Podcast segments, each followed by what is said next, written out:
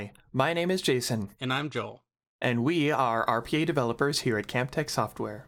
Welcome to another episode of Camp, a podcast on all things automation. Today, we're going to be touching on some aspects of a developer's life in their day to day work. And so, Joel, what have you been up to lately?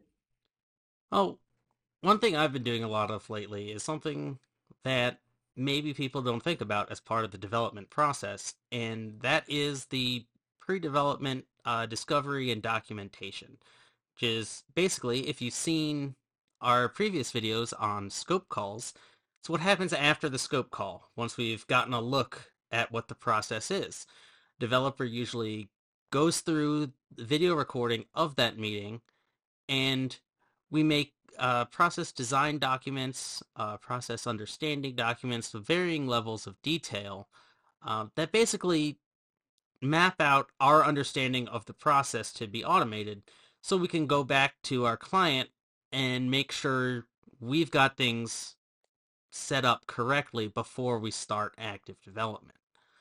Um, so I'm, I've been going through some scope calls that we've done with some of our clients and making these documents, basically taking out screenshots, writing down what the bot is going to have to do, where the information is held, where it needs to be entered, things like that. It obviously varies based on what the automation is and what the, the goals are, but it's a very important part of the process because it makes sure that the developer and the client, the SME, subject matter expert, are on the same page as we're going forward so we don't waste time uh, programming things incorrectly or unnecessarily, and it helps the whole process go a lot smoother.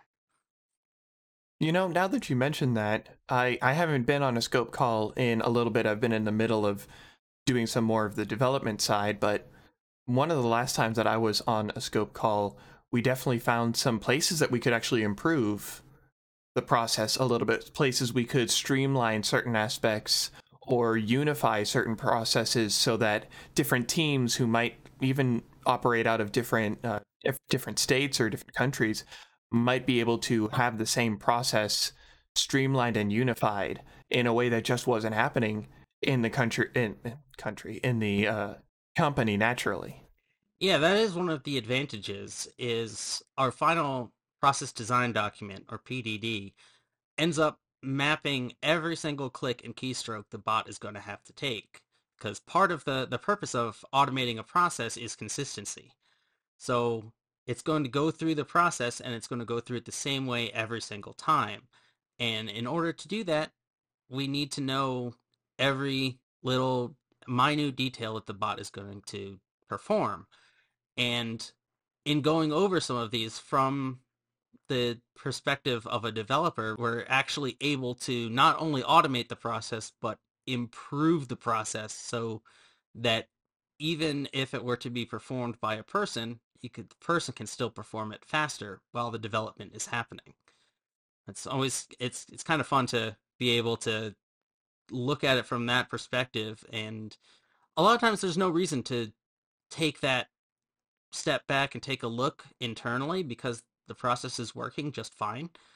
Um, and you you know you just there's never a guarantee that doing that is going to make the process better, but sometimes it brings a new perspective that can improve things. It's one of the reasons the documentation aspect, while not the most exciting part of the process, is one of the most important parts.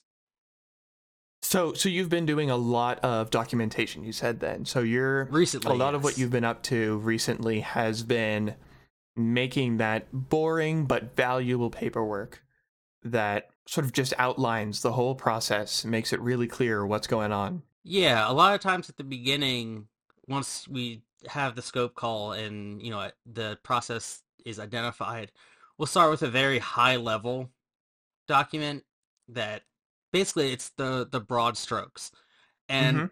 from that we're able to make an estimate about how difficult a process is to automate.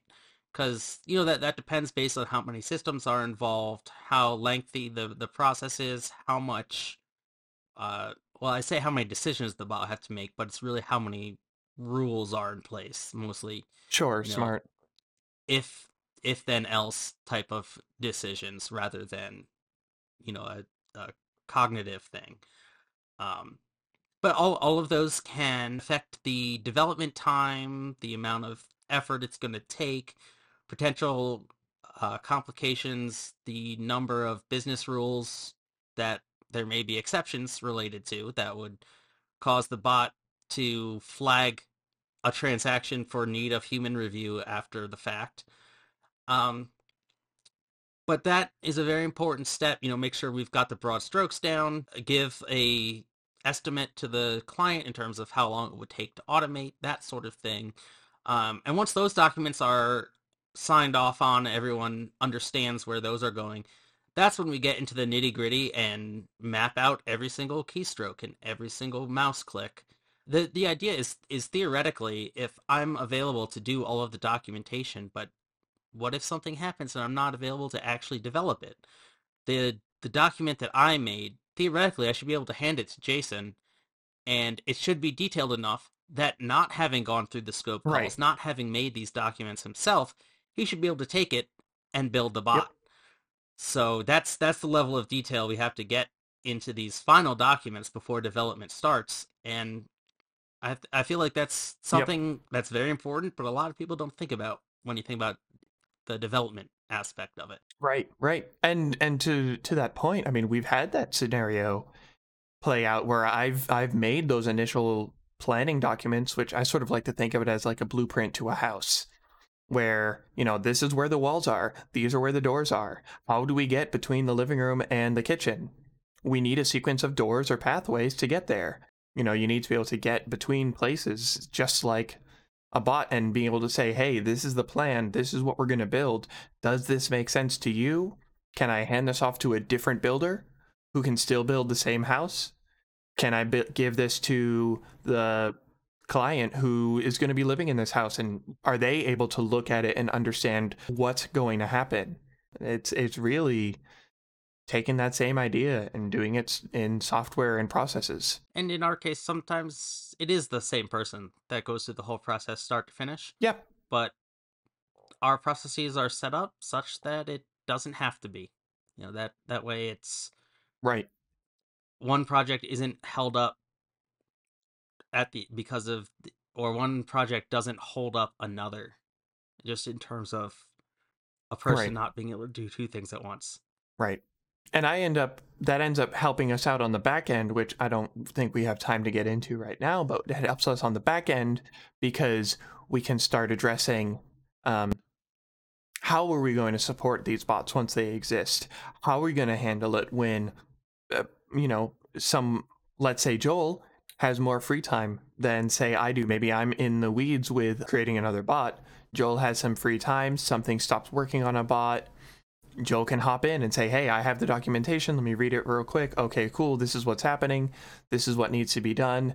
This is what is working. This is what isn't working. Sweet, I can fix this. Makes it really easy to help support other people. It's it's really quite versatile in that way. And I really like it. It really helps our communication as a team to have all the information we need accessible. We hope this was helpful.